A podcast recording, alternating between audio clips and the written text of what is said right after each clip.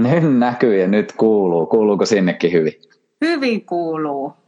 No niin, tervetuloa Eevi. Me ollaan tässä aloittelemassa ja meillä on ihan superkiehtova aihe. Ja ennen kuin mennään aiheeseen, niin pakko myös mainita, että meillä on tuossa viikon päästä tulossa webinaarikin, eli puhutaan maskuliini-feminiini-teemoista ja jos yhtään meidän välinen kommunikaatio kiinnostaa, niin hyppää sinnekin mukaan, niin pääset vähän supporttaamaan sisällön tekijöitäkin.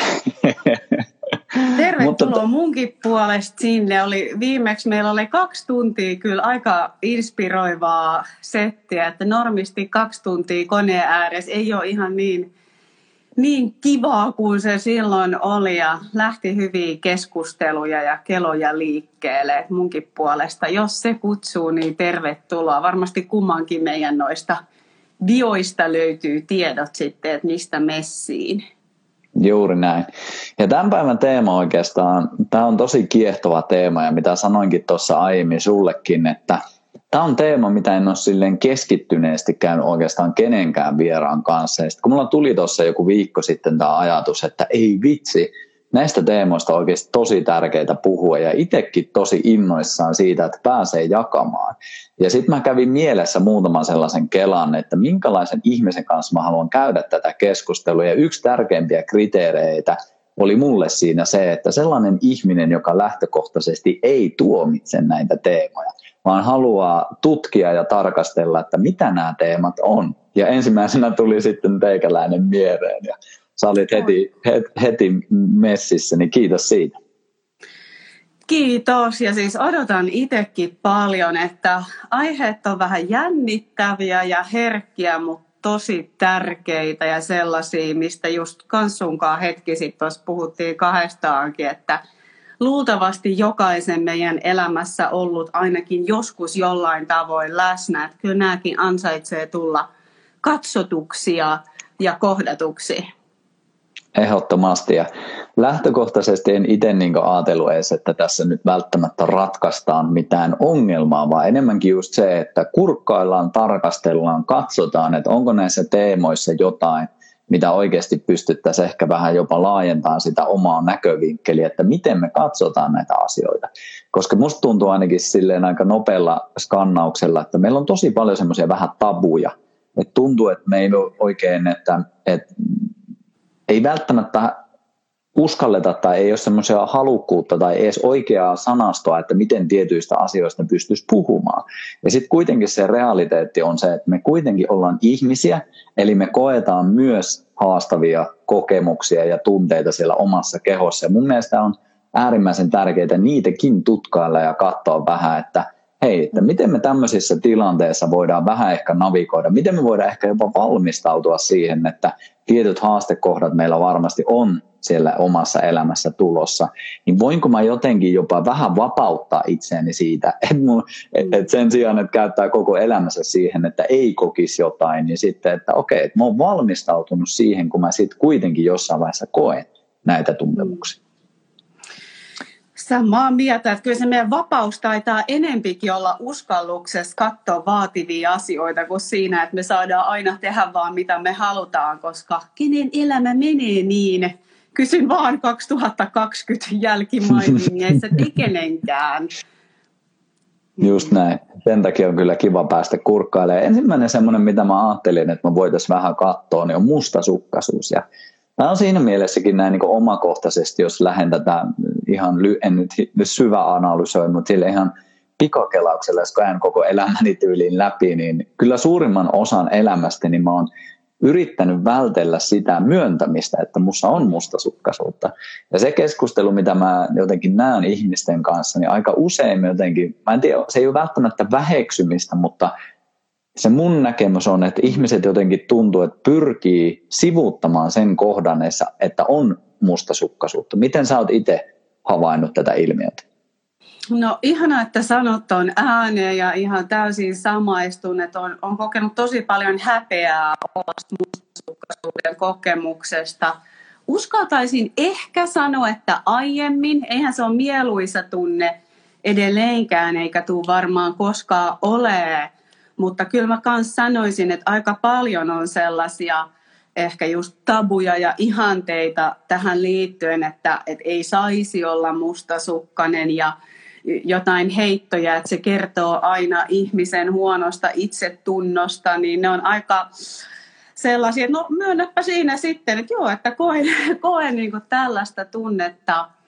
Ja sitten taas jos miettii, kun mua aina kiinnostaa se, että mistä me tullaan ja minkälaisia vaikka kehitysvaiheita kaikki me ollaan lapsena käyty läpi, niin on itse asiassa tosi keskeinen kehitystehtävä ja vaihe lapsella tajuta se, että mä en tule ikinä kuulua tuohon mun vanhempien keskinäiseen parisuhteeseen.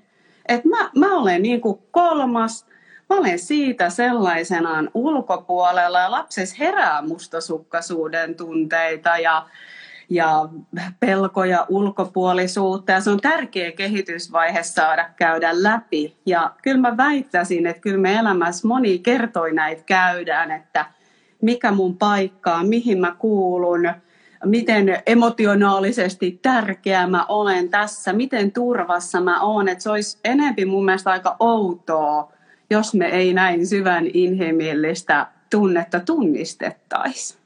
Mm.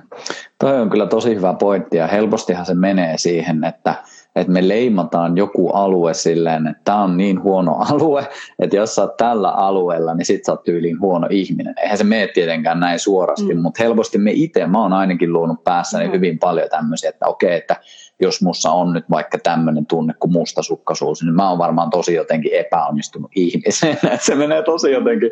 Ja sitten kun siinä ei ole ollut sitä ehkä kykyä eikä sanastoakaan sit kuitenkaan jutella siitä mitään, niin sitten se uskomus on pysynyt siellä käynnissä hyvinkin pitkään. Että sen sijaan, että olisikin niin kuin esimerkiksi toi ymmärrys, että no se itse asiassa kuuluu ihmisyyteen ja ihan luonnolliseen kehittymiseenkin, niin hyvin eri lähtökohta heti. On, on ja kyllä mä uskon, että tässä vaikuttaa tosi paljon se, että minkälaista peilausta me ollaan saatu. Että jos ajatellaan, että jos meidän mustasukkaisuuteen lapsena, mitä ollaan niin kuin ihan kaikki ihan sata varmasti koettu, niin jos siihen on suhtauduttu jotenkin myötätuntoisesti ja vaikka sanotettu, että hei, että voisiko olla, että tämä voi olla sellaista mustasukkaisuuden tunnetta, että meillä kaikilla on joskus niitä kysymyksiä, että onko mä tärkeä. Se on ihan ok tunne, että, että sä oot tärkeä. Niin kyllä meillä olisi vähän relampi suhde siihen, mutta aika usein niiden meidän kasvattajien tai ympäristön on ollut vaikea kohdata sitä, mitä me koetaan, joka on vähän ehkä niin kuin särmämpää ja epämieluisampaa ja haastavampaa. Ja silloin usein tulee helposti se mitätöintiefekti. Ei varmasti niin kuin tarkoituksella, mutta kyllä me aika äkkiä opetaan, opitaan se, että se mikä mussa ei saa hyväksyvää peilausta, niin on sitä ei kannata sitten ollakaan ja sitä ei kannata ilmentää ja tuoda esille. Mm. Eli ymmärränkö oikein, että, että jos meillä siellä lapsuudessa ei ole välttämättä saatu sitä kokemusta, että mä tuun nähdyksi ja kuulluksi tämän tunteen kanssa, eli mustasukkaisuuden tässä, tässä tilanteessa, niin sitten se helposti menee siihen, että siitä se lapsi tavallaan äh, imee itseensä sen uskomusmaailman, että tämä ei ole oikeasti hirveän hyvä alue mennä, niinpä sitten vanhempanakaan aikuisena ei välttämättä mennä sinne, koska on se tietty opittu kaava siitä. Ymmärsinkö oikein?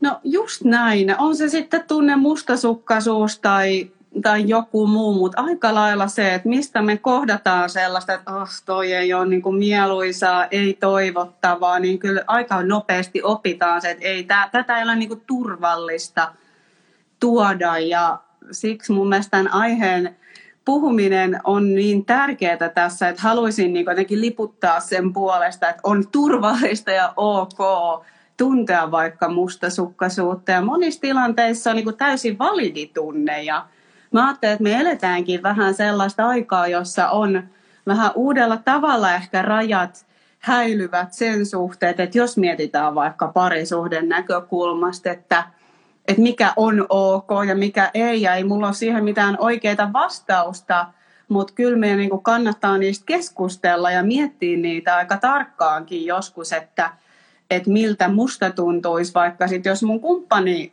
toimisi tällä tavalla idealla ja pallotella sitä niin kuin yhdessä, että mitkä on ne ne rajat, jotka suojaa tätä meidän suhdetta idealla.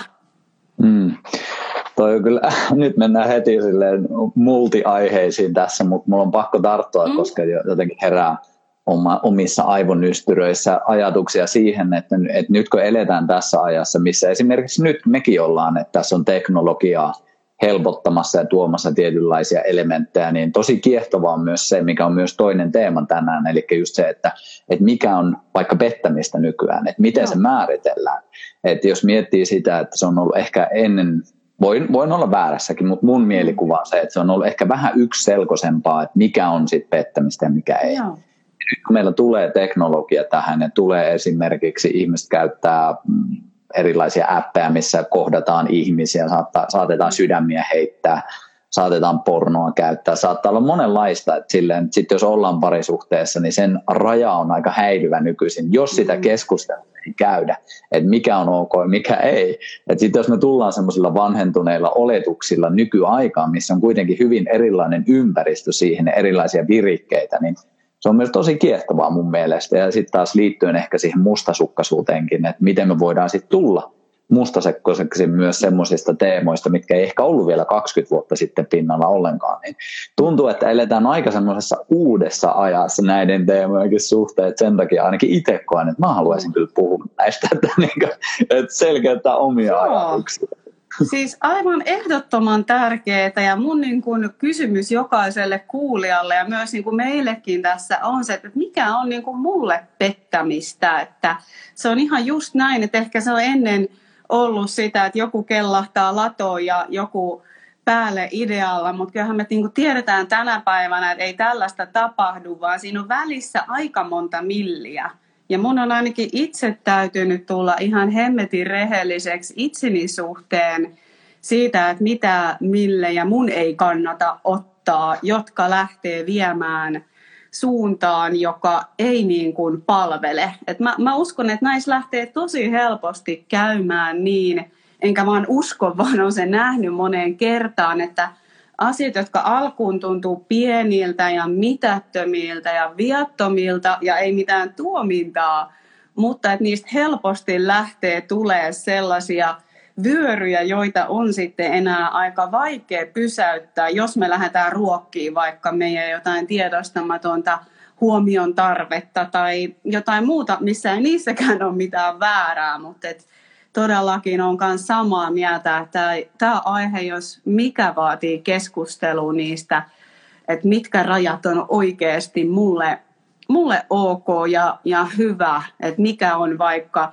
että usein ilmeisesti miehet, kun on ainakin aiemmin kokenut, että, että pettäminen on sit, jos on jotain fyysistä, ja naiset taas useimmin kyllä kokee sen ja allekirjoitan sen itsekin, että jo se, että jos mun mies lähtee luomaan syvempää emotionaalista suhdetta johonkin muuhun kuin muuhun, niin mä koen sen jo, että hei, että ah, että tämä on jotenkin väärin. Nyt jotain menee jonnekin väärälle alueelle. Mm.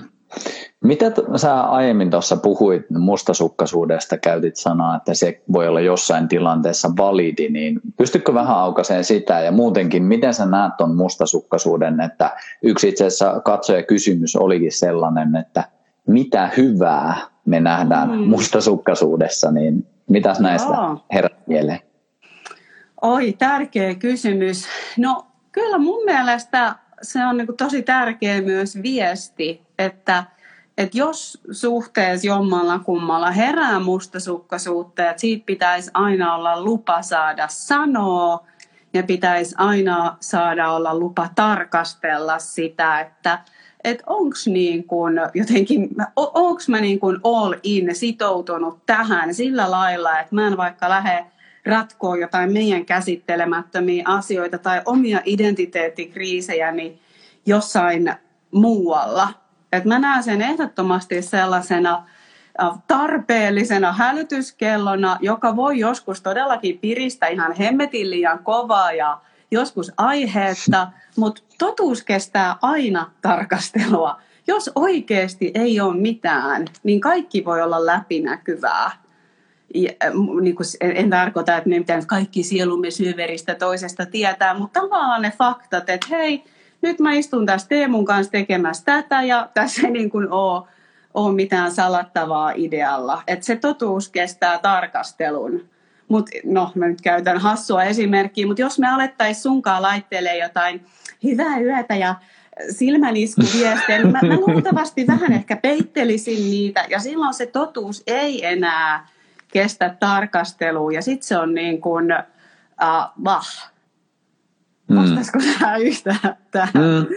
Kyllä, itse asiassa mulla oli tuossa itsellä laitoin kolme, kolme teemaa. Tämä nyt vähän pomppii taas sitten tuohon pettämisaspektiin, mutta nämä on ihan hyviä. Meidän keskustelut aina mm. mukavasti ruokkii omaa ajatusta, niin kiva aina seurata sitten sitä.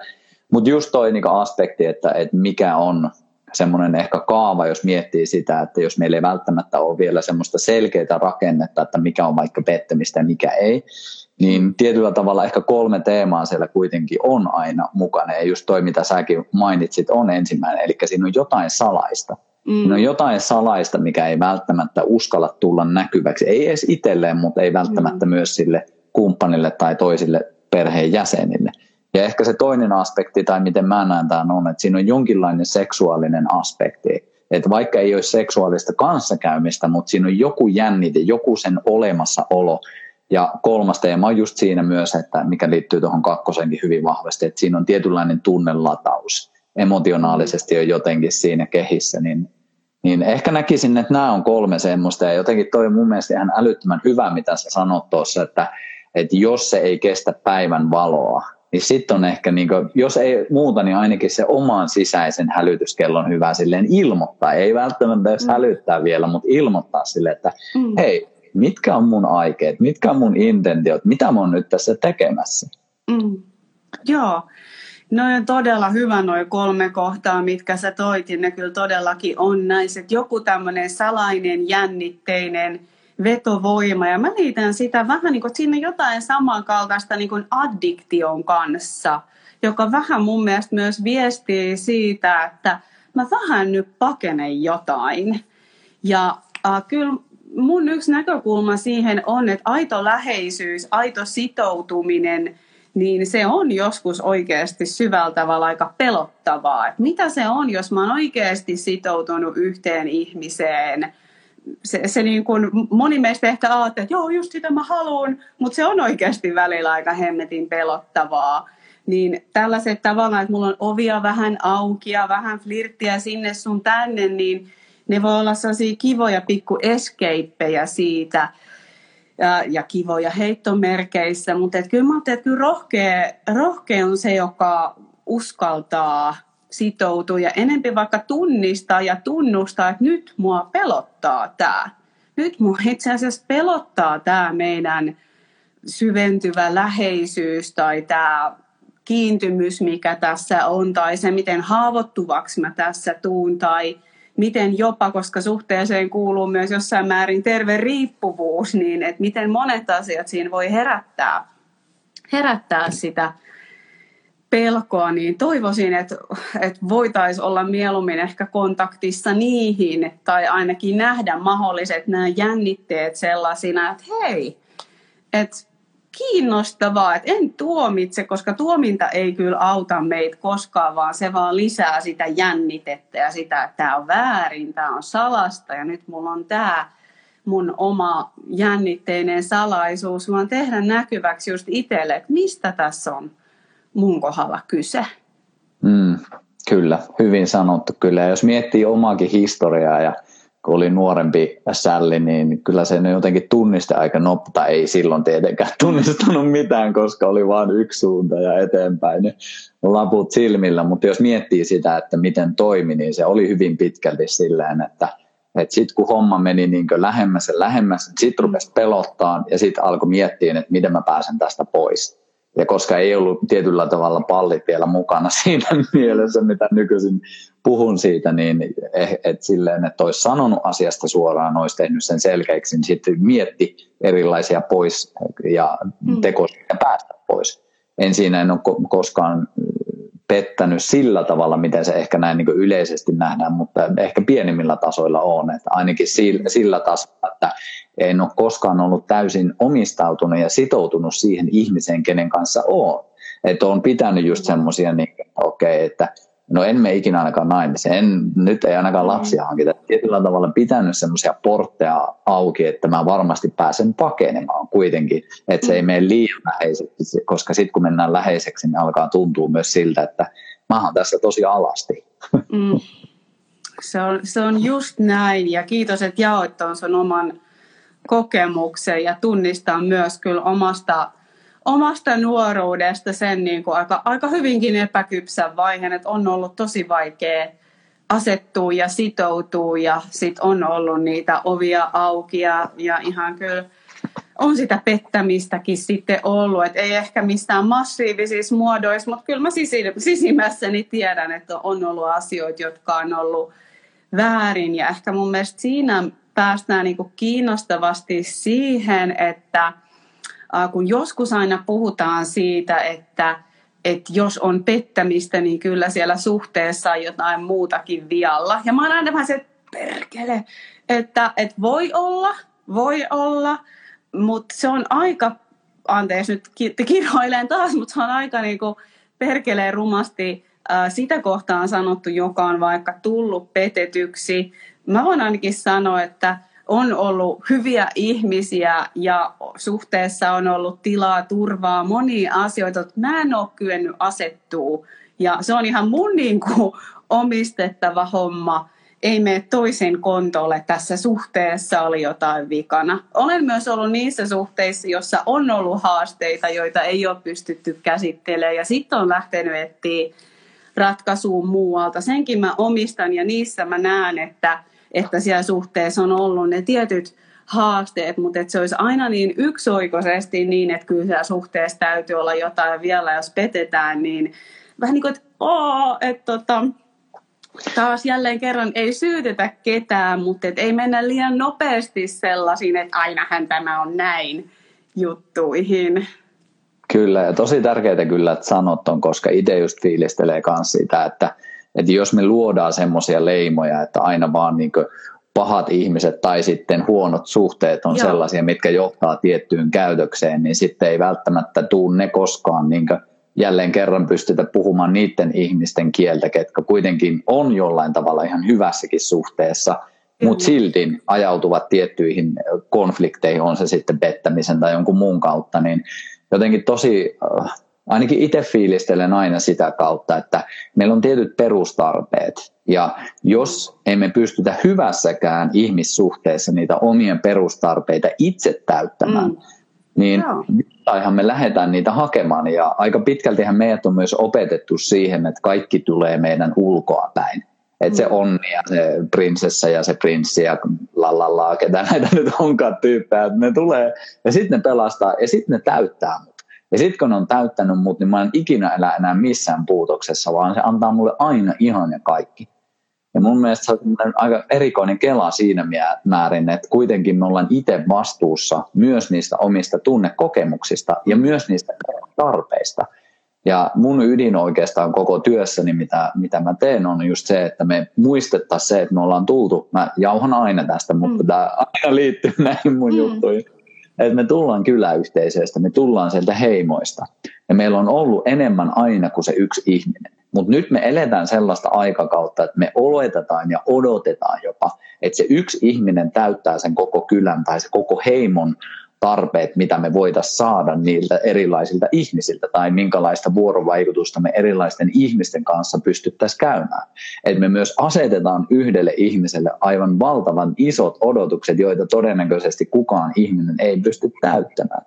Ja sen takia mä koen, tai itse jotenkin fiilistelen, että sitä kautta varmasti me eletään niiden perustarpeiden puutostilassa aika monesti. Ja jos meillä ei ole sitä kykyä siihen, että me osataan itse niitä täyttää, itse lähteä niin hakemaan terveellä tavalla, että ne täyttyy, niin sitten ne helposti ehkä menee siihen, että, että me satutetaan itseämme, me satutetaan toisia, enkä siinä, että niin kuin jokainen me tehdään sitä enemmän. Kyllä, just näin. Mutta, että jos se on niin tietoista, että se menee siihen, että satutetaan kaikkia ympärillä, niin ehkä silloin se käyttäytyminen ei ole enää terveen pohjalla. Mutta siis mm. iso ajatusvyöry tuli täältä, ei ole mitään silleen oikeastaan kysymystä, mutta halusin tuon mm. tuon, nousi aika se niin tärkeä, koska kyllähän on, on, meillä on ne henkilökohtaisen elämän tarpeet ja sitten vielä, että miten ne siellä parisuhteessa. Sehän on niin kuin mun mielestä kahden aikuisen ihmisen sellaista vastuunottoa, että me ollaan niin kiinnostuneita siitä, että, että miten meidän tarpeet yhdessä tässä täyttyy ja miten mä pidän huolta omastani.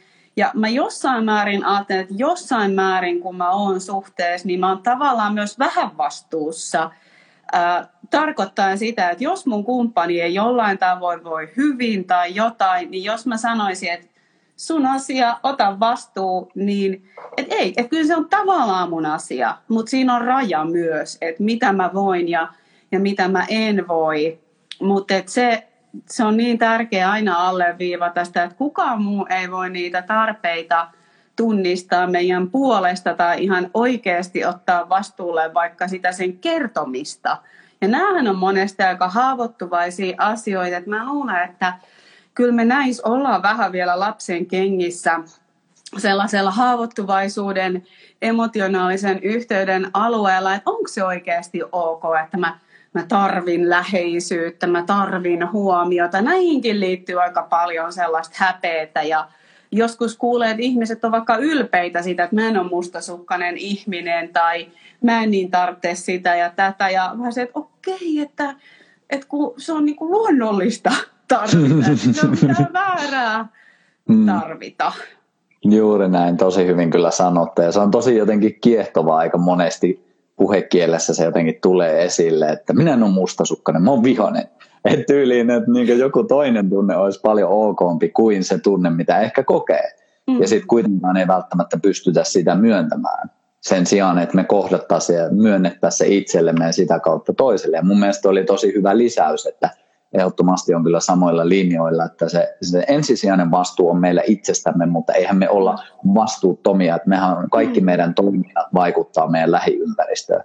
Jos sulla on kumppani, niin se mitä sä teet joka päivä vaikuttaa siihen.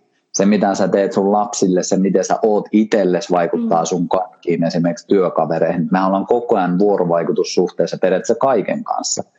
Ja sen takia just se mun mielestä on hyvä fiilistellä ja muistuttaakin itseä aina, että, että joo, todellakin mä oon vastuussa itsestäni, mutta nämä mun toimet mm. vaikuttaa ihan kaikkeen. Ja sama homma toisipäin. Et sen takia just kumppanit ja lapset ja ne ihmiset, ketkä on siinä meidän ympäristössä ja lähi, lähellä koko ajan, niin ne vaikuttaa meihin ihan koko ajan. Ja sitä kauttahan me muovataan myös itseämme. Et sen takia jotenkin mä näen, että nämä ihmissuhteet, lä- läheisimmät varsinkin, ne on ihan mahtavia – koska just se, että niin joku mustasukkaisuuskin, niin ei me todennäköisesti koeta sitä sellaisten ihmisten kanssa, missä ei ole jonkinlaista jo yhteyttä luotu, että siinä alkaa olemaan mm. vähän semmoista, että tässä on jotain syvää, tässä on jotain tärkeää, mm. koska tämä toinen ihminen saa musta tämmöisiä juttuja heräämään. Just toi, ja jotenkin tulee mieleen vielä tässä kohtaa sanoa se, että että sitten kun myös vaikka jos työssäni niin tapaan ihmisiä, jotka on ollut uskottomia ja, ja toki on ne asiat omallakin kohdalla joutunut käymään läpi omat tunnon tuskan ja itsereflektioni, että miksi, ää, miksi näin niin on käynyt, niin silti kyseessä on ihan tosi monesti hyviä, jotenkin miten mä sanoisin, kunnon ihmisiä, jotka eivät vaan ole tiedostaneet jotain just jotain syvää tarvetta tai jotain omaa toistamaa pelkoa tai kuviota tai mikä se onkaan, että, että jotenkin haluaisin myös siitä muutaman sanan sanoa, että luultavasti me kaikki tehdään joskus virheitä. Ja tämä voi olla triggeröivä lause, mutta mä en usko, että kukaan meistä on sataprosenttisen luotettava. Ja mun elämää tämä on tietyin tavoin niin kuin järisyttänyt ja helpottanut samaan aikaan. Totta kai musta on se pikku prinsessa, joka toivoisi, että olisi se sataprosenttisen luotettava prinssi, mutta kun ei tältä ihmisplaneetalta luultavasti tull, löytyy. Et mit, miten me voidaan niinku hyväksyä, että hyvätkin ihmiset tekee erheitä ja virheitä ja totta kai niiden kokoluokka ja toistuvuus ja niin moni asia vaikuttaa. Mutta jos meillä ei ole kykyä antaa anteeksi ennen kaikkea niin itsellemme, niin sitten on usein liian vaativaa katsoa näitä asioita, vaan tuoda just tähän niin keskusteluun sekin, että miten valmiit me ollaan ottaa, ottaa vastuu ja jotenkin haavoittuvaisesti itse oikeasti kohdata se, että mitä tämä musta teki näkyväksi. Mm, avaa vielä vähän tuota enemmän. Toi on jotenkin tosi kiinnostavaa ja kiehtova aihe, että meistä ei kukaan ole täysin sataprosenttisesti luotettava. Niin miten se näkyy? Mm. Miten sä koet, että, että jos miettii ihan mm. arkitasolla, niin onko se silleen, että val- pieniä valkoisia valheita, että ei mitään semmoisia mm. massiivisia, vaan että pikkusen kuitenkin mm. lipsutaan siitä omasta totuudesta? No joo, tietysti kauhean niin kuin hankala ehkä kaikkien kohdalta, mutta no jos mä mietin ketä tahansa ihmistä, ketä mä tunnen, niin mä tiedän vaan, että kaikki on tehnyt virheitä. Ja kaikki on luultavasti myös joskus sanonut toimivansa tavalla ja onkin toiminut vähän toisella tai on unohtanut. Mä en tarkoita just mitään va- valehtelua tai kunnon niin sarjaverkostoja, mutta se näyttäisi olevan tosi tosi vaativaa mun silmin vähän jopa mahdotonta olla ihan 100 prosenttia aina ja kaikessa täysin näin. Ja voi ilmoittautua, jos joku tunnistaa, niin mä haluan oppia sit siltä ihmiseltä paljon. Äh, Henkkoht mua niin kuin helpottaa myös mun oma itsetuntemus sillä, että mä en myöskään kerro itselleni sellaista tarinaa, että mulle ei enää koskaan voisi käydä niin – vaan mä tunnistan, että mussa on osa, joka on joskus pystynyt valehtelemaan ja, ja olemaan myös tietyin tavoin ainakin emotionaalisesti uskoton. Että mun, on niin kuin rehellistä tunnistaa, että minussa on ollut kyvykkyys siihen ja mun suurinta vastuunotto on tunnistaa ne ensimmäiset millit, että mistä näin lähtisi tapahtumaan ja, ja myös jopa niin kuin hyväksyä itsessäni se, ja mitä mä ajattelen, että jos me ollaan vaikka pitkässä parisuhteessa, ajatellaan 20 vuotta tai ei tarvitse olla kuin 5 vuotta, niin on äärimmäisen epätodennäköistä, että meillä ei koskaan tulisi mitään ihastumisen impulssia ketään toista kohtaan. Ja jos sen myöntäminen on mun mielestä äh, tiettyä niin kuin rehellisyyttä, joka itse asiassa vähän paradoksaalisesti sen myöntäminen ehkäisee sitä, että emme toimittaisi sen mukaan. Saatko mm, ajatuksesta? Todellakin, todellakin ja tosi hienosti sanottu kyllä jotenkin, ehkä miten itse sanottaisin, en tiedä onko mm. sama mm. asia, mutta se miten jotenkin koen, että, että jos meille itselle ei ole tilaa, että jos miettii vaikka niin ihan tämmöistä per, perustavalla, perusparisuudetta, mm. että siinä on kaksi ihmistä, toki skenaarioita voisi olla enemmänkin, mutta jos otan nyt tänne, että, että jos mulla ei tässä parisuhteessa ole tilaa jollekin osalle itsestäni, niin todennäköisesti mä kuitenkin havittelen sitä osaa jostain muualta. Ja taas sitten, että jos tälle mun osalle on se vaikka mun vapauden kaipuulle tai on se mun vaikka ää, tarpeille nähdä säännöllisin väliajoin miehiä ja myös naisia ja päästä jakamaan ihan monella tasollakin, ei ehkä fyysisellä tasolla sinne niin mm. loppuun, mutta kuitenkin monella tasolla silleen aidosti. Että jos mulle ei ole tässä niille tilaa, niin sit sitten mulla kuitenkin on se tarve. Mulla on edelleen se perustarve, joka kaipaa tulla jotenkin nähdyksi, niin se on jotenkin kiinnostavaa, että, että sitten jos meillä onkin yhtäkkiä silleen, että hei, mä voinkin olla tässä oma itseni, niin mm. Se perustarve itsessään tulee jo helposti täytettyä, eikä sille ole niin suurta kaipuuta lähteä sitten hakemaan enää muualta. Mutta tämä on jotenkin mun mielestä aika ydinjuttu mun näkökulmasta, että, että jos emme huomioida näitä tiettyjä perustarpeita, mitä meillä on, niin kuitenkin – meillä on vähän semmoinen luontainen just kaipuukin ehkä, että me tavalla tai toisella, oli se vaikka se, että miten me saadaan sitä niin erityisyyden kokemista, niin tavalla tai mm. toisella. Että, että menee se sitten silleen, että, että se tukee ja kasvattaa meitä, tai menee se silleen, että pikkusen ehkä satutetaan itse, mutta tavalla tai toisella ne helposti tulee sieltä mm. täytettyä. Mm. Joo, Joo.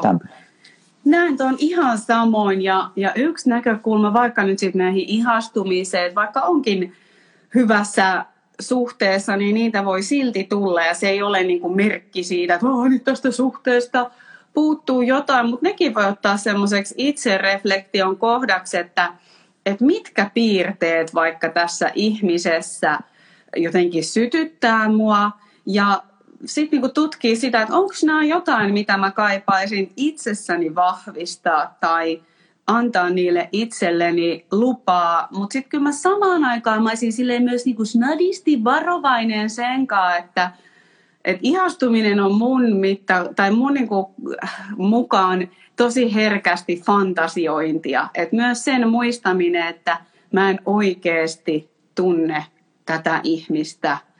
Et se ihminen, kenet mä tunnen, joka on siellä kotona, jonka kaa mä näen ne valot, varjot ja niin kuin tavallaan kaiken, niin se on se, kenet mä tunnen. Ja hän näkee niin kuin mussa. Ja onhan se niin kuin tavallaan semmoinen pumpulinen pakopaikka hetken fantasioida, että oh, olisi kaikki niin paljon helpompaa tai mitä, mitä niin kuin hyvänsä, mutta jotenkin, että, että rakastua todellisuuteen ja harjoitella rakastaa sitä tuttuu ihanaa räkäposkea tai sitä, joka kuolaa sun vieressä tai mitä se onkaan, niin mä sanoin, että se on isompi harjoitus ja se perustuu todellisuuteen ja, ja et kyllä mä ainakin joskus koen, että tai ajattelen sen niin, että um, myös sitoutuminen on sitä, että sanoo joillekin asioille ei.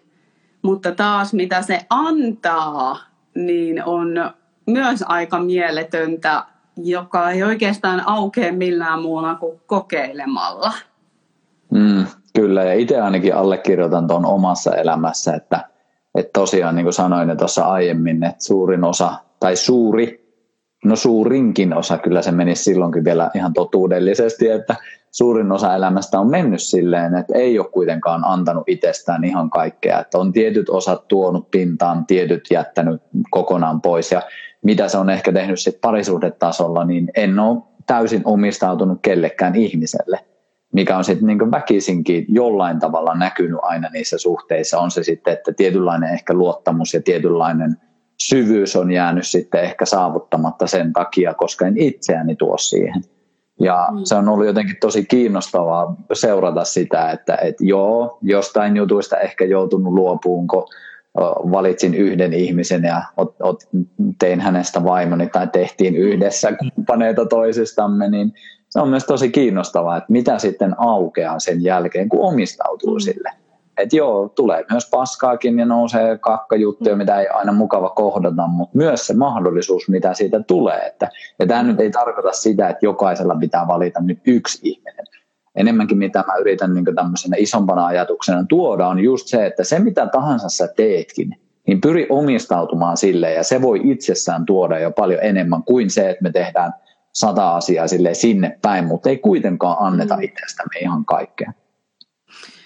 Täysin samaa mieltä ja mun mielestä tämä sitoutuminen on niin kuin tässä ajassa ehkä semmoinen, se ei ole niin mediaseksikäs teema kuin just vapaus ja rajattomuus ja kaikki, mutta kyllä mä silti väitän, että itse asiassa just sitoutuminen parhaimmillaan vapauttaa, että jos meillä ei ole sitä, tai tämä mun kokemus, ei yksi totuus, mutta että jos nyt ajatellaan vaikka, että on ne 15 ovea auki, niin äh, kyllä se on vähän vaativampaa alkaa katsoa sit niitä oikeasti haastavia juttuja, mitä siellä läheisessä suhteessa alkaa nousee jos on aina sitten se, että no tuolla on nyt kivempaa ja tuolla on ni- nyt kivempaa, että se sitoutuminen niin pistää meidät kasvaa ihan toisella tavalla ja kyllä mä kuitenkin itse koen, että se aito läheisyys on niin, niin, niin, niin, niin, niin paljon palkitsevampaa niin monin tavoin kuin se, että uu, epämukavaa, no toisaalle, uu, epämukavaa toisaalle. Sitten sit saa niinku puolen vuoden välein hyppii toisaalle idealla ja kyllä huhu, sekin käy aika Tuliko syvällä kokemuksella? tuli. Tästä on onneksi jo päälle kymmenen vuotta aikaa, mutta tuli kyllä. Raskaaksi käy. Sen verran syvä oli toi huokasu, että toi ei ollut näytelty reaktio. Jep. Mutta toki on silleen tosi kehtoa. En tiedä saanko enää ajatuksesta kiinni, mutta – just toi, että mitä, mitä esimerkiksi itsellä on ollut nuorempana ja on huomannut, että aika, aika semmoinen yleinen miesten, ainakin heteromiesten, ehkä, ehkä kaikkien miesten, en ole ihan varma, mutta heteromiehillä ainakin on aika semmoinen yleinen fantasia just siihen, että useita naisia, useita kumppaneita olisi mm. siinä. Ja sitten taas itse on niin nykyisin miettinyt, vittu kun yhden kanssakin on niin paljon tekemistä, että niin. tässä olisi kaksi kolme muuta, niin sillä, että eihän tässä saisi mitään muuta kuin pelkkiä draamailuja ja käydään läpi, että pitäisi miesten viikonloput sun muut jättää tekemättä, kun olisi niin paljon tekemistä omassa arjessakin. Niin, niin jotenkin siihen vaan viittauksena, että miten helposti luodaan sillä mielellä, että okei, okay, jos tässä olisi vaikka useita kumppaneita, että kuinka paljon hienompaa mun elämä olisi. Ja jälleen kerran mä tiedän, mulla on ystäviäkin, jotka on mm. useamman ihminen suht, useamman ihmisen suhteessa ja toimii tosi hyvin. Että en ole niin sanomassa eteenpäin että se on se yhden ihmisen, vaan enemmänkin just se, että, että se, että ei pelkästään vaan sen fantasian kautta luoda sitä omaa, että mikä, mikä olisi mulle hyväksi ja mikä toimisi, vaan ihan myös myönnettää sen, että, että otetaan me mikä polku tahansa, niin siinä on tietyt kivikot, mitkä meillä pitää käydä. Just se, että, että valit, valitaan ne kivikot, mitkä me halutaan kävellä. Just toi, just toi. Ja mä luulen, että siinä on jokaisen oltava niin kuin itselleen just rehellinen. Että mä tiedän itseni, että se, se ei luultavasti tule tässä elämässä ole mun tie. Niin kuin, ei, en mä saa sitä mitenkään tai itselleni kaupiteltua, että olisi useita ihmisiä. Että tunnen itseni tietyissä asioissa. Sitten mä jätän tietyt asiat kattomatta ja mä pidän sitä tärkeänä ja, ja ei minulla ole myöskään voimia. Että, ja tuohon mitä sanoit, että olisi, olisi useita naisia, niin vähän semmoinen ehkä huumoriheitto, että no siinä kohtaa, kun pärjää sen yhden kanssa, niin ole hyvä, että Juuri seuraavia näin. vaan. Että, Juuri näin. Että kyllä mekin ollaan sellaisia tapauksia välillä, niin kuin meidän kuuluukin saada olla, että, että tiedän, että ei teillä aina ihan helppoa meidän naisten kanssa ole. Ei sillä, että meilläkään teidän kanssa aina olisi, mutta kuitenkin. Mulle kaikilla omat haasteensa.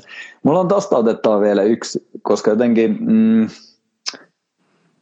just kun mitä puhuin tuossa aiemminkin, että meillä on tosi isosti muuttunut tämä ihan jo yhteisön rakennekin, että jos mietitään sitä, että nyt on sillä yhdellä ihmisellä tosi iso valta, tai ei valta, mutta semmoinen iso näkyvyys ja iso rooli siinä meidän elämässä ja sitten me tai heijastetaan niitä omia toiveita helposti just sille yhdelle ihmiselle, niin jotenkin tosi kiehtovaa on myös se, että on semmoinen tietynlainen ehkä oletus siihen, että, kai, että jos me ollaan vaikka parisuhteessa, että mulla on niin täysi pääsy sun ajatuksiin, sun fantasioihin, sun toiveisiin, että kaiken pitäisi olla läpinäkyvää tässä. Ja ei siinä siis, jos joku haluaa niin tehdä, niin toki sekin on, on ok, mutta jotenkin itseä kiehtoo se ajatus tosi paljon, että semmoinen oma tila, että mikä on vaan mulle omistettu, niin onko sitä enää olemassa? Semmoinen, missä on niin kuin, että okei, okay, mulla on tietyt ajatukset, tietyt haaveet, tietyt fantasiat, jotka koskaan ei tarvitse tulla toteen, ei mulla ole semmoisia mm. toiveitakaan, vaan enemmänkin just miettiä sitä, että jos mä tuun vaikka ihmissuhteeseen,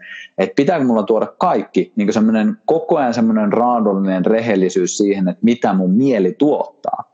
Ja itse on silleen niin vähän tässä jotenkin ehkä vanhan aikana, mutta mä myös tykkään siitä ajatuksesta, että mulla on oma tila. Mm. Et silleen, mä tykkään jakaa tosi paljon asioita, mutta tässä on tietty semmoinen oma tila, mm. mikä vaan mulle ja tietyllä tavalla siihen mun yhteyteen ehkä suuremman kanssa. Ja se on mulle semmoinen ominainen tila.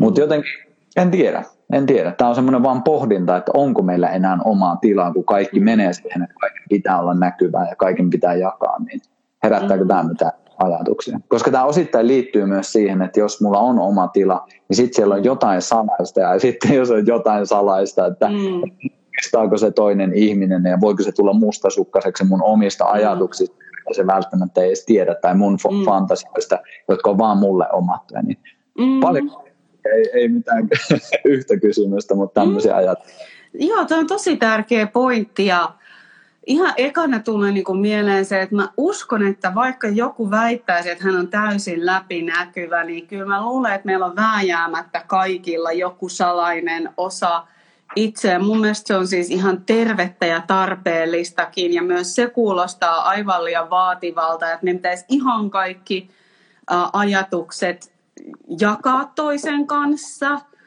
et ehkä taas tässä se itse rehellisyys, että mikä on niinku tarkoituksenmukaista. Että jos joku asia oikeasti alkaa mun sisimmässä, että siinä on sitä oikeasti sellaista salasuutta ja nyt mä niinku ruokin sitä ja tässä alkaa olla jo tekoja.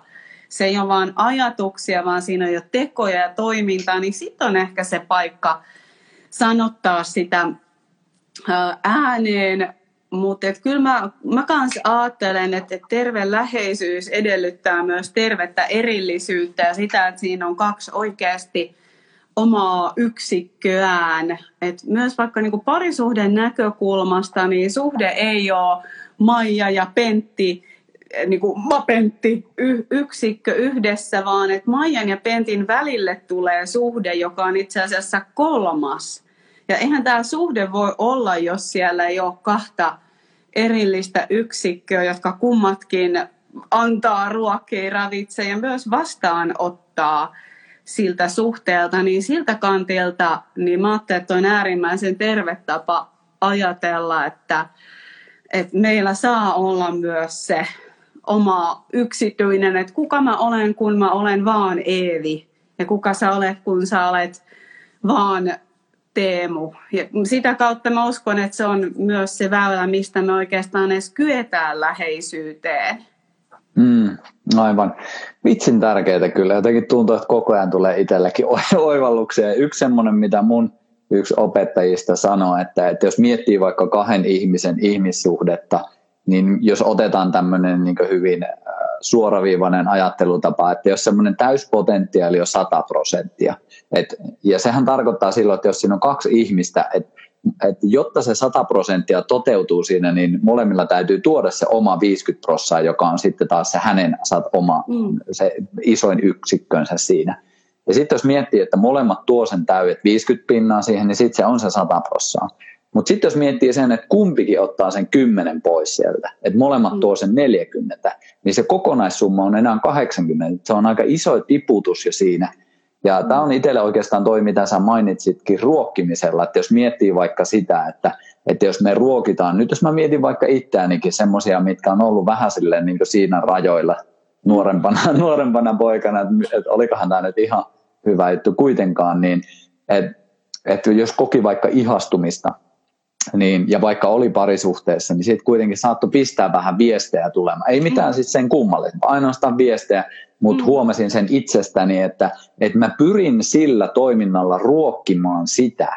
Ja se jollain tavalla ylläpitää myös semmoista mun ohi menevää energiaa, sit, joka on sit pois siitä yhden ihmisen kanssa tai si, niiden ihmisten kanssa, kenen kanssa mä niin oikeasti haluaisin sitten olla pitemmässäkin juoksussa. Se on tosi kiehtovaa jotenkin miettiä sitä kantilta, että, mm. että jos mulla on 100 prossaa tässä tai se 50 pinnaa ja sitten se 10 prossaa mä ruokinkin ihan jotain muuta, joka mm. kuitenkin tuo sitten konfliktia siihen munkin elämään ja sitä kautta niihin mun läheisiin ihmissuhteisiin, niin kyllä siinä aika silleen hereillä sai olla ja nuorempana poikana en, en ollut siinä hereillä ja mm. huomasin, että sit se niin ehkä isoin, mitä siitä joutui maksamaan, on se, että on itsellä huono olla vaikka ei ole mitään niin syvempää, ja en usko, että kukaan on mitään traumoja näistä saanut, mutta kuitenkin mm. se niin oma paska fiilis siitä kuitenkin mm. tulee sille. Okei, okay, mä en ollut rehellinen itselleni, enkä kenellekään muullekaan tässä. Mm. Tämä on todella hyvä ja kiitos, että tuot noin konkreettisen esimerkin niin kuin just siitä, että, että mistä mun mielestä meidän just pitää olla itsellemme niin rehellisiä, että jos mä tämän millin lähden vuodattaa tonne päin, niin sillä on seuraus tähän suhteeseen, missä mä oikeasti on. Ja, ja okei, yksi milli, mä uskon, että meille kaikille tulee niitä yhtiä millejä, niin kun, että se on melkein vääjäämätöntä, että jos me eletään pitkä elämä, niin ihmiset, kelle ei tulisi milliikään, niin en usko, että on. Mutta päästetäänkö me se kymmeneen milliin vai huomataanko me kolmen millin kohdalla, että hei, korjausliike ja nyt niin äkkiä. Ei taas siksi, että rankaisun syvä sormi, vaan että, että oma tunnon viisaus ja se, että, että mikä on mun suhteen puolella olemista. Et se, se on, siihen mä uskon tosi syvästi, että, että vaikka sitten olisi viisaampaa päättää suhde, niin se on meille itselle psyykkisesti niin paljon parempi tapa, jos me tehdään se niin kuin ensin ja, ja rauhassa ja oikeasti suljetaan se suhde, koska sitten se sisäinen mettelö siitä, että, että tota, on sitä muuta häröilyä ollut, niin ne on, ne on kovia kipuja. Ja mm. itse jossain kohtaa siis huomasin, että saat olla neljä vuotta senkin jälkeen, kun on joku tällainen ollut, niin herää yöllä siihen kipuun siitä, että ah, mä niin kuin tein itseäni vastaan tai mä toimin väärin ja, ja mä myös niin kuin sanon, että kyllä ne on myös joitain ihmisiä todella satuttanut, niin kuin muakin on satuttanut monet asiat, mitä mun suhteissa on tapahtunut ja on ollut mille ja sinne tänne sun tonne. Kyllä, kyllä ne, ne silti niin kuin, musta me on myös rohkeutta pysähtyä sen äärelle, että ne voi sattua syvästikin siihen kohtaan, että vitsi, että nyt toi toinen niin kuin lähti tästä vähän sluibaamaan. Mm, aivan. Yksi sellainen kulma, mitä mä voisin tuoda vielä tähän, on se, että jotenkin miksi yleensäkin koin tämän tärkeäksi nämä aiheet mm. ja kysyä sua mukaan, niin jotenkin, en tiedä, tuskin pystyn ketään vapauttamaan siellä omassa päässään ja mielessään, mutta toi vähän mitä sä viittasitkin äs, äsken, että, että jos me mietitään ihan meidän elämää, jos me mietitään meidän ihmissuhteita, niin ne ei ole staattisia – et siinä on tietynlainen dynamiikka koko ajan, me kasvetaan, on se sitten kasvamista tai kuihtumista, mutta jonkinlainen liike on koko ajan olemassa. Ja just sen takia, jos me pystyttäisiin näkemään, että, että meidän teot, meidän olemisen muodot, mitä ne on ollutkin tietyissä vaiheissa, niin ei ne tee meistä lähtökohtaisesti vielä huonoa ihmistä. Että joo, me ollaan saatettu jotain niin semmoisia tekoja tehdä, mitä me ei ehkä enää pystytä allekirjoittamaan, mutta jos me pystyttäisiin Otetaan nyt vaikka se, että jos, ihmis, jos parisuhde loppuu, niin sen sijaan, että sen näkisi epäonnistumisena, no niin nyt, nyt me epäonnistuttiin, mm. niin jos sen pystyisikin näkemään, että mitä mä opin tästä suhteesta, mm. mitä tämä suhde opetti minusta itsestäni, jota mä voin viedä sitten siihen seuraaviin, seuraavaan tai seuraaviin ihmissuhteisiin. Että jos me pystyttäisiin näkemään tämä koko homma sille, jos mä mietin omiakin toilailuja nuorempana, niin en mä niitä enää tekisi, koska mä oon jo tehnyt että niistä on tietyllä tavalla se oppi myös saatu. Että mä sain sen ihmiskokemuksen, että okei, tämä ei tunnu kivalle musta, tämä ei tunnu kivalle mun kumppanillekaan, kun puhuttiin. Ja kiva oli oppia niistä. Ja sitten sen sijaan, että jos ne kaikki olisi elämättä, niin pitäisikö mulla kuitenkin elää ne jossain vaiheessa todeksi, sitten kun on ehkä kanssa luotu jo paljon enemmän, niin se on jotenkin en tiedä, se ydinsanoma on tässä, että me relattaisiin vähän näihin ja ymmärrettäisiin oma keskeneräisyys ja annettaisiin myös itselle, koska musta tuntuu ja yksi semmoinen ydinteema, miksi mä haluaisin sutkin, on just se, että, että musta tuntuu, että me hylätään itsemme tosi monesti. Mm. Et kun se tulee se, että joku vaikka pettää, tai kun me itsekin petetään, tai sitten kun tulee ero, tai sitten kun me koetaan jotain tunnetta, niin musta tuntuu, että tosi helposti me mennään siihen, mitä itsekin on tehnyt ihan koko, lähes koko elämäni, että sitten mä itsekin hylkään itseni. Mm. Miksi? Oh, just toi, että et, niinpä, että kun me ollaan kaikki keskeneräisiä, että mä oon aina sitä mieltä, että meidän pitäisi olla harjoittelijakyltti ihan kaikilla tuossa koko aika, että me muistetaan, että mä, mä oon niinku harjoittelemassa. Ja voi että kun tää pistää välillä vaativia harjoituksia vastaan, mutta että jos me niin kun otetaan niistä meidän kömmeistä semmoinen ikuinen leima, että olen aina, vaikka nämä sanonnat, pettäjä on aina pettäjä, niin ne on aika rankkoja ihan, ihan oikeasti. Että kyllä mä uskon ihmisiin enempi meidän kyvyssä oppia ottaa vastuu. Ja siihen mun mielestä semmoinen tärkeä suuntaviitta on sana katumus, joka on vähän rankka, mutta katumus auttaa meitä omistaa sen kivun, kun taas syyllisyys laittaa sen leiman, että tällainen saakelin paska.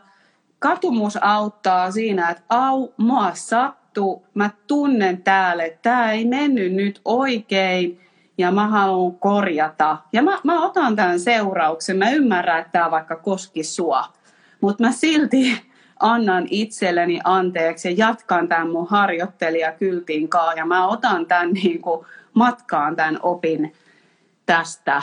Ja sen niin kuin salliminen, tätä tämä luultavasti meillä kaikilla on loppuun asti, että pidetään se harjoittelijakyltti siinä edelleen, vaikka niitä kiekkoja onkin takana, niin ne niin kuin tunnistetaan myös paremmin. Mä uskon ainakin sitä kautta niitä meidän kompurointeja. Hyvin sanottu kyllä. Ja itse asiassa yksi kysymys, ehkä tämä osittain jo vastaakin siihen, mutta yksi kysymys oli just siihen liittyen, että jos kokee, että tulee petetyksi, että miten siitä mm. pääsee yli, että miten löytää taas sitä luottamusta, niin mm. elääkö vielä siihen jotain?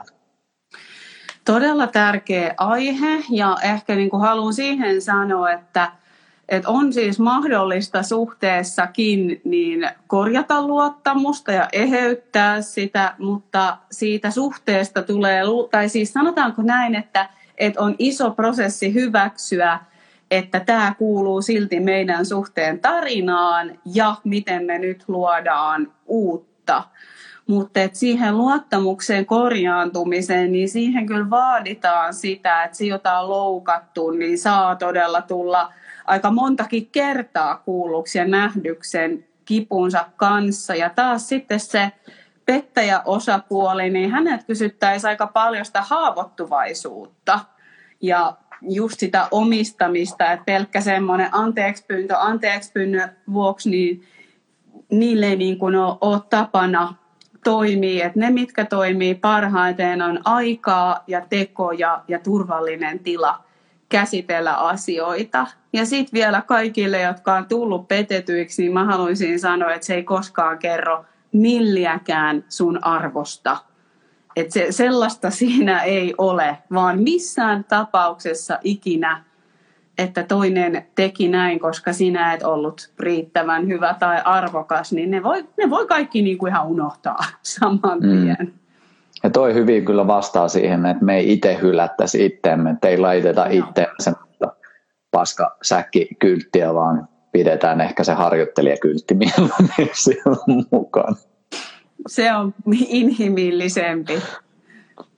Hyvin kyllä vastattu, tosi tärkeä mun mielestä. Ja ennen kaikkea sitten jos miettii vielä ehkä, ehkä semmoinen niin että jos se sanotaan, että se ihmissuhde loppuu siinä, niin sehän saattaa jäädä päällekin semmoinen, että minä en luota ihmisiin enää. Että kyllähän niin lähtökohtaisesti ei kaikki ihmiset ole pahoja ja.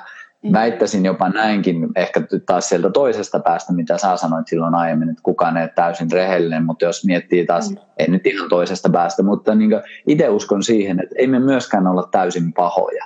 Ei. Et usein on tietynlaisia semmoisia ehkä käyttäytymisiä, mistä toiset saa niihkeitä kokemisia, mutta en mä jaksa uskoa siihen, että meillä on kovin monta. Varmasti on joku ihminen tälläkin hetkellä, joka on pelkkää pahuutta, mutta ehkä isommassa mittakuvassa mm. voisi nähdä senkin, että silläkin on joku rooli, mitä se on tekemässä, mitä me ei välttämättä pystytä meidän ihmismielellä näkemään, mutta näin niin meistä perusjampoista, niin mä uskoisin, että et kyllä siellä on hyvyyttäkin. Et varmasti siellä on keskeneräisiä toimintamalleja tosi paljonkin, mutta just mm. se, että luotetaan silti ihmisyyteen, että ei menetetä siihen toivoa, ja vaikka me tultaisiin itse jotenkin siihen kohtaan, että meitä on petetty tavalla tai toisella.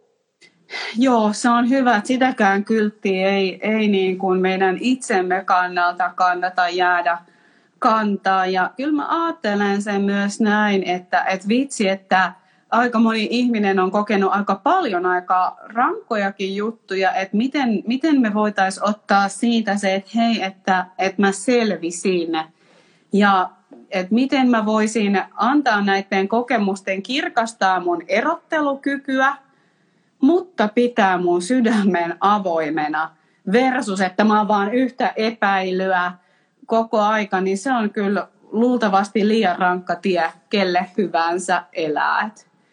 Hmm. Se voi olla iso harjoitus luottaa uudestaan, mutta kyllä kannustan kanssa siihen, että valtaosa ihmisistä on hyvän tahtoisia ja pyrkii hyvään ja tekee parhaansa ja se on niin kuin tapa katsoa maailmaa, joka on vähän, vähän ehkä kevyempi. Hmm. Hyvin kyllä tiivistetty. Tulisiko vielä jotain, mitä me ei ole käyty läpi? On se sitten mustasukkaisuudesta tai pettämisestä tai ihmissuhteiden loppumisesta tai yleensäkin mitä ollaan tässä myllätty, niin nouseeko vielä jotain metatason ajatuksia? Hmm. No ehkä mä vaan ne vielä nostan kuulijoille kysyttäväksi itselle ja jos on suhteessa, niin niitä, että mun mielestä niitä on tosi kiinnostava pohtia niin henkkoht kuin myös siellä suhteessa, että, että mitä mulle on pettäminen ja, ja minkälaiset rajat me toivotaan meidän suhteeseen, että ne ei olisi sellaista abstraktia mössöä, että kaikkihan nyt tietää, että pettäminen on sitä, vaan että ei, että mitä se on ihan oikeasti sulle ja mitä se on ihan oikeasti mulle, että mä haluan kannustaa niihin keskusteluihin. Joo, ja se on näin niin omakohtaisesti kokenut ihan suunnattoman vapauttavaksi, kun se on selkeä. Että mulla yeah. ei tarvitse miettiä silleen yhtään. Mä tiedän tasan tarkkaan, mikä on ok ja mikä ei. Ja se, on, se on helppoa. Silloin mä voin navigoida siitä, että ei tarvi just silleen, koska helposti me pystytään itsemme vakuuttamaan, että no tämä on ihan ok. Mm. Me valehdellaan jopa itselle, mutta kun se on selkeää, niin se on tosi paljon vaikeampi tehdä. Että mä ainakin itse oh. kaipaan sitä selkeyttä. se tekee Kyllä. hyvää. Täysin samaa mieltä ja siksi sitä niin haluankin kannustaa, koska se selkeyttää niin paljon ja on niin paljon vaikeampi valehdella itselleen tai, tai toiselle, jos ne asiat on selkeitä. Aivan mahtavaa. Tosi tärkeitä juttuja kyllä ja mukava, että päästiin tässä hieman pallottelemaan. Ja tähän loppuun niin ihan vielä pieni muistutus. Kiitos ensinnäkin kuulijoille. Tämä on tullut nyt sekä IGn puolelle että myös podcastista. Niin voit katsoa ihan kummasta vaan. Ja pistä vaikka kumppanin kanssa kuuntelun tai kumppaneiden, jos niitä useampi sattuu sieltä löytymään, niin pistä kuunteluun ja kattokaa minkälaisia keskusteluita, keskusteluita teillä herää, koska jotenkin itse fiilistelen sitä, että sen sijaan, että tämä on toki mukavaa ja mä nautin tästäkin ihan suunnattomasti, että me päästään tässä jakamaan, mutta aina semmoinen itsellä pieni toive olisi, että vitsikö tästä ei lähtisi jotain konkreettista kuulijoillekin, mm. että se olisi jotenkin, ja totta kai ei sitä tarvi mun takia tehdä, että keskustelkaa, vaan tee se itsestä takia, että nämä oikeasti on semmoisia asioita, mitä mä oon ainakin vältellyt suurimman osan elämästäni ja olen kokenut nämä tosi tärkeiksi, että on hyvä käydä tutkimassa – myös semmoisia, mitkä ei ole välttämättä ihan heti mukavia, mukavia juttuja, mutta kun niitä tutkiskelee, vähän pureskelee, niin ainakin itse olen huomannut sen, että se tuo myös semmoista sisäistä hyväksyntää, että kaikissa ei ole heti se niin tuomitsemisleima käytössä, että mm. että tämä on nyt huono juttu, tämä on huono juttu, vaan enemmänkin just silleen, että me ollaan ihmisiä, tämä kuuluu inhimillisyyteen ja voidaanko me jotakin oppia tästä meidän sekoilusta, niin se jotenkin tuntuu tosi kivalta. Ja sitten jos sitä pääsee vielä kyseisen eikä se tarvitse kumppanikaan olla, voi se voi olla ystäväkin, pääasia, että pääsee jakamaan, koska myös se, että itse kuulee itsensä sanovan tai kuulee ehkä niitä tunnereaktioita tai se kaveri kuulee tai se kumppani kuulee, kun sä kerrot jotain, niin se saa sussa tietyn tunteen, mitä sä välttämättä et itsekään huomaa siinä, niin siinä voi olla jotain tosi tosi hedelmällistä. Niin jos tämä yhtään resonoi, niin vinkkaa kaverille, pistä kuunteluun kumppanin kanssa, piste jakoon. Me mennään Eevin kanssa viikon päästä parituntinen setti maskuliini, feminiini energioihin ja todellakin meidän molempien profiileista löytyy linkit, niin pistetään myös tähän podcastin alle sitten, niin voitte käydä kurkkaamassa sen, niin ihan mieletöntä kyllä. Mä oon, mä oon tosi inspiroitunut näistä meidän keskusteluista, että aina kun me mennään, niin musta tuntuu, että on jopa pakko itsellekin laajentua siinä ainakin sanastossa ja ajattelussa, kun sun kanssa mennään, niin mä oon, mä oon kyllä tosi fiiliksissä. Me ollaan vuoden aikana vetty mitä 5-6 settiä ja kaikissa on silleen, tuntuu, että tosi hyvä meininki ollut kyllä, niin iso kiitos jo tässä vaiheessa. Kiitos, mun aivosolut on kanssa sillä, että hurraa! Tämä on arvokasta ja varmasti jatketaan. No näin mä toivon ja jatketaan ainakin viikon päästä, jos ei just muuta. näin, just näin. Tervetuloa sinne mukaan. Mahtia. Ei muuta kuin tässä vaiheessa pistetään lopetusta, kunhan mä löydän, että mitä nappia mulle pitää painaa. Tai Siellä on semmoinen X ylhäällä. No niin, Kiitos siitä. Niin mä mainitaan X ja jatketaan. Ja hei, kiitoksia kaikille, ketkä oli mukavasti linjoilla ihmisiä. Niin jatketaan taas ja kiitoksia Eevi. Iso, iso kiitos lähtee sinne. Kiitos. Moi moi. Moikka.